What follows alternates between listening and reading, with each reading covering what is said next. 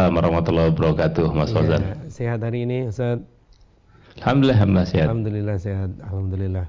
Dan pemirsa di mana pun Anda berada, mudah-mudahan Anda pun juga dalam keadaan baik, dalam keadaan sehat walafiat. Mari kita awali pagi ini dengan kajian-kajian keislaman untuk menambah keimanan kita kepada Allah Subhanahu wa taala. Baik, mukadimah akan disampaikan oleh Ustadz di pagi hari ini. Monggo silakan Ustadz. Baik, bismillahirrahmanirrahim. Assalamualaikum warahmatullahi wabarakatuh. Alhamdulillahi Rabbil Alamin. Asyadu an la ilaha illallah Wa asyadu anna Muhammadan abdu rasulullah Allahumma salli ala Muhammad Wa ala alihi wa ashabihi Wa man tabi'ahu dawmi sanin la yumiddin Amma ba'd. Faqala ta'ala A'udzu billahi minasyaitonir rajim. Bismillahirrahmanirrahim. Ya ayyuhallazina amru taqullah Wa yuslih lakum a'malakum wa yaghfir lakum dhunubakum wa man yutillahi wa rasulahu faqad faza fawzan azima. Wa qala Rasulullah sallallahu alaihi wasallam dabba ilaikum da'ul umami qablakum al hasadu wal baghdha'u. Bapak dan Ibu yang kehormati, tentu rasa syukur kita kepada Allah pada hari ini melebihi daripada rasa syukur kita di hari-hari sebelum ini tentunya. Karena Allah telah memberikan satu fakta yang tidak bisa kita bantah bahwa hari ini kita bisa dikembalikan lagi ruh kita, nyawa kita oleh Allah setelah mati suri kita di dalam tidur kita. Dan kita sudah mengucapkan Alhamdulillahilladzi ahyana ba'da ma'amatana wa nusur. Maka kita sudah bersyukur Allah telah menghidupkan kita kembali. Syukur kita akan kita wujudkan di hari ini dengan lebih giat lagi aktivitas kita yang kemudian kita niatkan semuanya untuk ibadah kepada Allah. Bapak dan Ibu yang hormati, saudara dan saudari semuanya, di pagi hari ini tidak terasa kita sudah satu pekan dari Jumat kemarin ke Jumat sekarang. Tidak terasa ketidakterasan ini kalau kemudian setiap harinya kita melaksanakan hal-hal yang kurang pas, maka kemudian waktu akan sangat cepat berlalu. Seakan-akan waktu akan memotong kita. Waktu akan melibas kita. Kalau kita tidak memanfaatkan dengan baik, maka tidak terasa bergulirnya waktu akan menyebabkan rasa sedih, karena kita kecewa, karena kita menyesal, kita tidak bisa mengisi apa yang Allah beri dalam sebuah ruang waktu untuk kita beribadah kepada Allah Subhanahu wa taala. Dan di hari ini kami mengingatkan sebagai bentuk rasa syukur kita adalah bagaimana ketika kita mempunyai hati ini, mempunyai lisan ini, kita pakai dengan baik. Jadi kami eh, menyampaikan di awal bahwa di sana ada hadis Rasulullah sallallahu alaihi wasallam dabba ilaikum daul umami qablakum. Al hasadu wal baghdau jadi akan menjalar kepada kamu ini sabda Nabi kepada kita semuanya berarti sebagai umatnya. Penyakit umat-umat sebelum kalian. Penyakit umat-umat sebelum kita. Yahudi Nasrani kalau kita sekarang berarti ya juga sama sebelum kita uh, hadir di dunia ini, maka itu umat sebelum kita. Yaitu dengki dan kebencian yang sangat ya.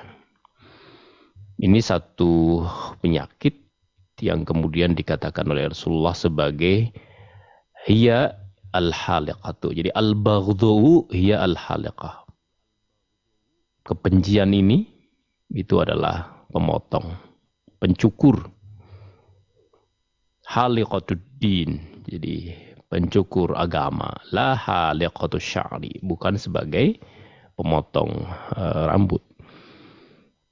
Ini yang kemudian perlu uh, kita coba kembali memotret diri kita dalam kehidupan kita bermasyarakat, dalam kehidupan kita dalam bermuamalah uh, di tim kita, di teamwork kita, di komunitas kecil kita, di lingkungan kita. Apakah ketika kita juga melihat saudara kita mendapatkan promosi, saudara kita mendapatkan rezeki yang banyak ya, yang lebih dari yang kita dapat. Ada rasa-rasa yang tidak nyaman di hati kita. Ada rasa yang tidak suka ketika uh, saudara kita mendapatkan kenikmatan. Sehingga kedengkian, rasa tidak suka itu muncul. Maka ketika rasa tidak suka itu muncul, kita nggak suka dengan dia, kita benci dengan dia. Padahal agama ini menjadi satu aturan, menjadi satu tata hidup kita, menjadi satu pegangan bersama kita. Nilai-nilai yang kemudian diajarkan agama itu adalah nilai-nilai yang terbaik. Ketika ini dilarang, tentu ini hal yang tidak baik. Kita lihat betapa terjadinya kejahatan itu karena dua hal ini. Dia tidak suka orang lain itu bisa lebih kaya dari dia sehingga dia merencanakan bagaimana dia akan membuat sesuatu yang tidak baik. Merampok misalnya mengambil tanpa izin ya mencuri atau hal lain. Yang kemudian itu dianalogikan bahwa dia protes dia dia suka ketika yang lain lebih baik darinya pembunuhan yang terjadi atau kejahatan-kejahatan yang luar biasa Eh, tidak masuk dalam nalar kita itu bisa terjadi karena kebencian itu, karena kedengkian itu. Walaupun kadang kedengkian dan kebencian itu diberikan dilabelin kepada orang yang benar. Jadi kadang-kadang benci sama benci oke okay lah itu ya. Tapi kemudian ada misalnya ada orang yang melihat suatu peristiwa. Dia tahu peristiwa itu peristiwa yang tidak benar dan dia menjadi salah satu uh, saksi yang memungkinkan terungkapnya sebuah uh, kasus, sebuah peristiwa. Tetapi kemudian karena orang lain gak suka ketika apa yang dikerjakan diketahui orang lain, kebencian itu juga muncul. Sehingga bisa dengan sangat mudah kita mengambil atau memastikan orang lain itu celaka bahkan ada yang sampai dalam bentuk pembunuhan. Oleh karenanya di sabda Nabi kelanjutan dari hadis ini beliau menyampaikan bahwa walladzi nafsu Muhammadin biyadih dan yang jiwa Muhammad ada di dalam genggamannya, ada di tangannya itu kepada Allah SWT bersumpah bahwa la tu'minu hatta tahabu Nabi menyampaikan kepada kita, kalian itu belum beriman. Kalian itu mengklaim, mengaku aku telah beriman itu. Dalam pandangan agama belum beriman. Ini yang menjadi sumpah Nabi. Walladhi nafsu Muhammadin biyadih. Dan yang jiwa Muhammad ada di tangannya. Betul-betul ini berarti demi Allah lah. Jadi la tu'minu hatta tahabu. Kamu belum beriman kalau kamu tidak saling mencintai, saling kasih sayang. Kita mau mengklaim apa kalau kemudian uh, aktivitas kita kepada keluarga, kepada sejawat, kepada masyarakat itu menunjukkan bahwa kita tidak suka mereka. Kita masih mudah marah, kita masih mudah untuk ya nggak nggak nyaman ketika orang lihat kok lebih lebih damai gitu ya. Oleh karenanya di sini sebutan la tu'minu hatta tahabu. Afala unabbiukum bi amrin idza fa'altumuhu tahabbtum. Kemudian Nabi menyampaikan apakah kamu ingin aku tunjukkan sebuah perkara, sebuah amalan yang kemudian ketika kamu melakukan itu kamu akan bisa berkasih sayang. Maka beliau bersabda, afsus salam bainakum tebarkan salam di antara kalian. Tebarkan dakwah di antara kalian. Tebarkan nilai-nilai agama di antara kalian. Tebarkan rasa aman di antara kalian. Ini adalah sebuah aturan agama yang kemudian kalau kita merasa sudah belajar agama, ini harus kita hadirkan. Harus kita hadirkan. Kita melihat orang lain itu mendapatkan kenikmatan, kita bersyukur uang itu juga saudara kita itu adalah keluarga kita. Itu sesama muslim. Itu sesama mukmin. Sehingga kita satu tubuh. Kita tentu nyaman dong kalau tangan kita semuanya sehat. Dan kita nggak nyaman ketika salah satu tangan kita, salah satu organ kita, salah satu panca indera kita dalam posisi sakit misalnya. Ini yang kemudian kita tanamkan dalam hati kita. Maka orang-orang yang datang setelah kaum muhajirin dan ansar itu mereka berdoa kepada Allah Subhanahu wa taala bahwasanya hati mereka itu dimohonkan kepada Allah agar tidak dahil. Walladzina ja'u min ba'dihim yaqulun rabbana ighfir lana wal ikhwanina alladzina sabakuna bil iman wa la taj'al fi qulubina ghillan lil ladzina amanu rabbana innaka rufur rahim. Orang mendoakan saudaranya itu menunjukkan bersihnya hati. Bahkan orang memohonkan ampun kepada saudaranya, itu besarnya hati. Kita juga senantiasa ketika berdoa, Rabbi firli waliyulidaya kepada kita, kepada keluarga kita.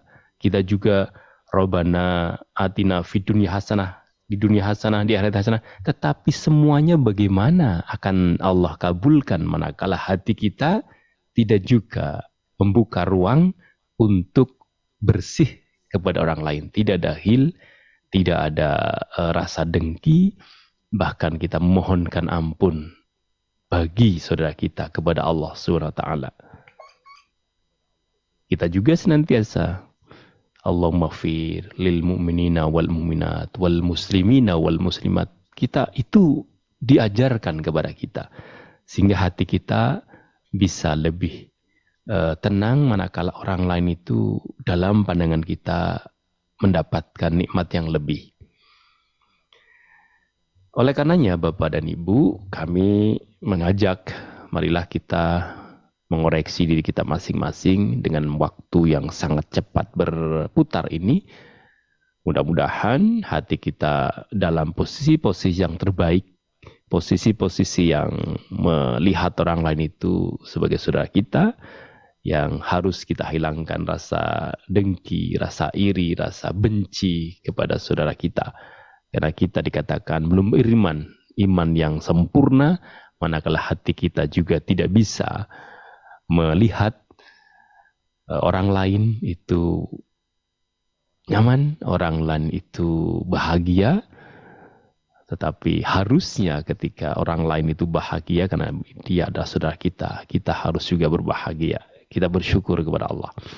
Maka di penghujung uh, sesi pertama, mungkin kami perlu membacakan sebuah cerita panjang yang kemudian sampai kepada kita yang dibuatkan oleh Ahmad ya.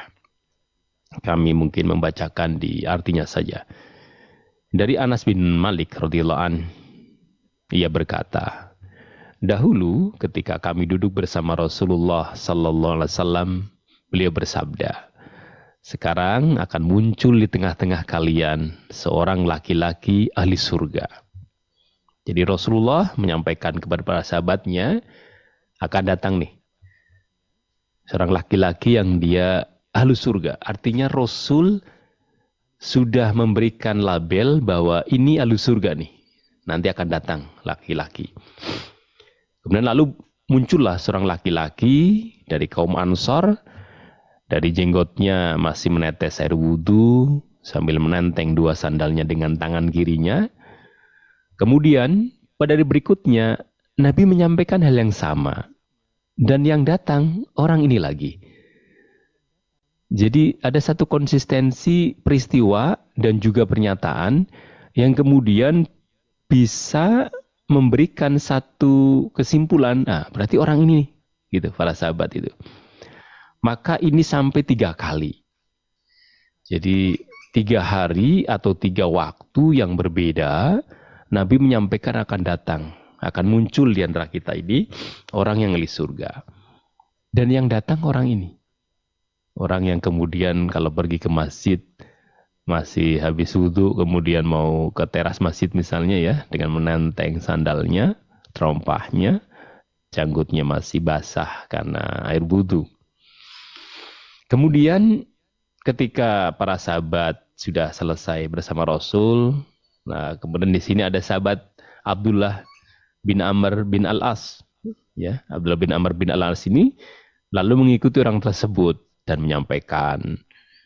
Jadi sesungguhnya dia mungkin bahasa uh, biasa ya, diplomasi untuk bagaimana dia bisa diizinkan untuk tinggal bersamanya. Maka dia mengatakan, sesungguhnya aku sedang berselisih dengan ayahku.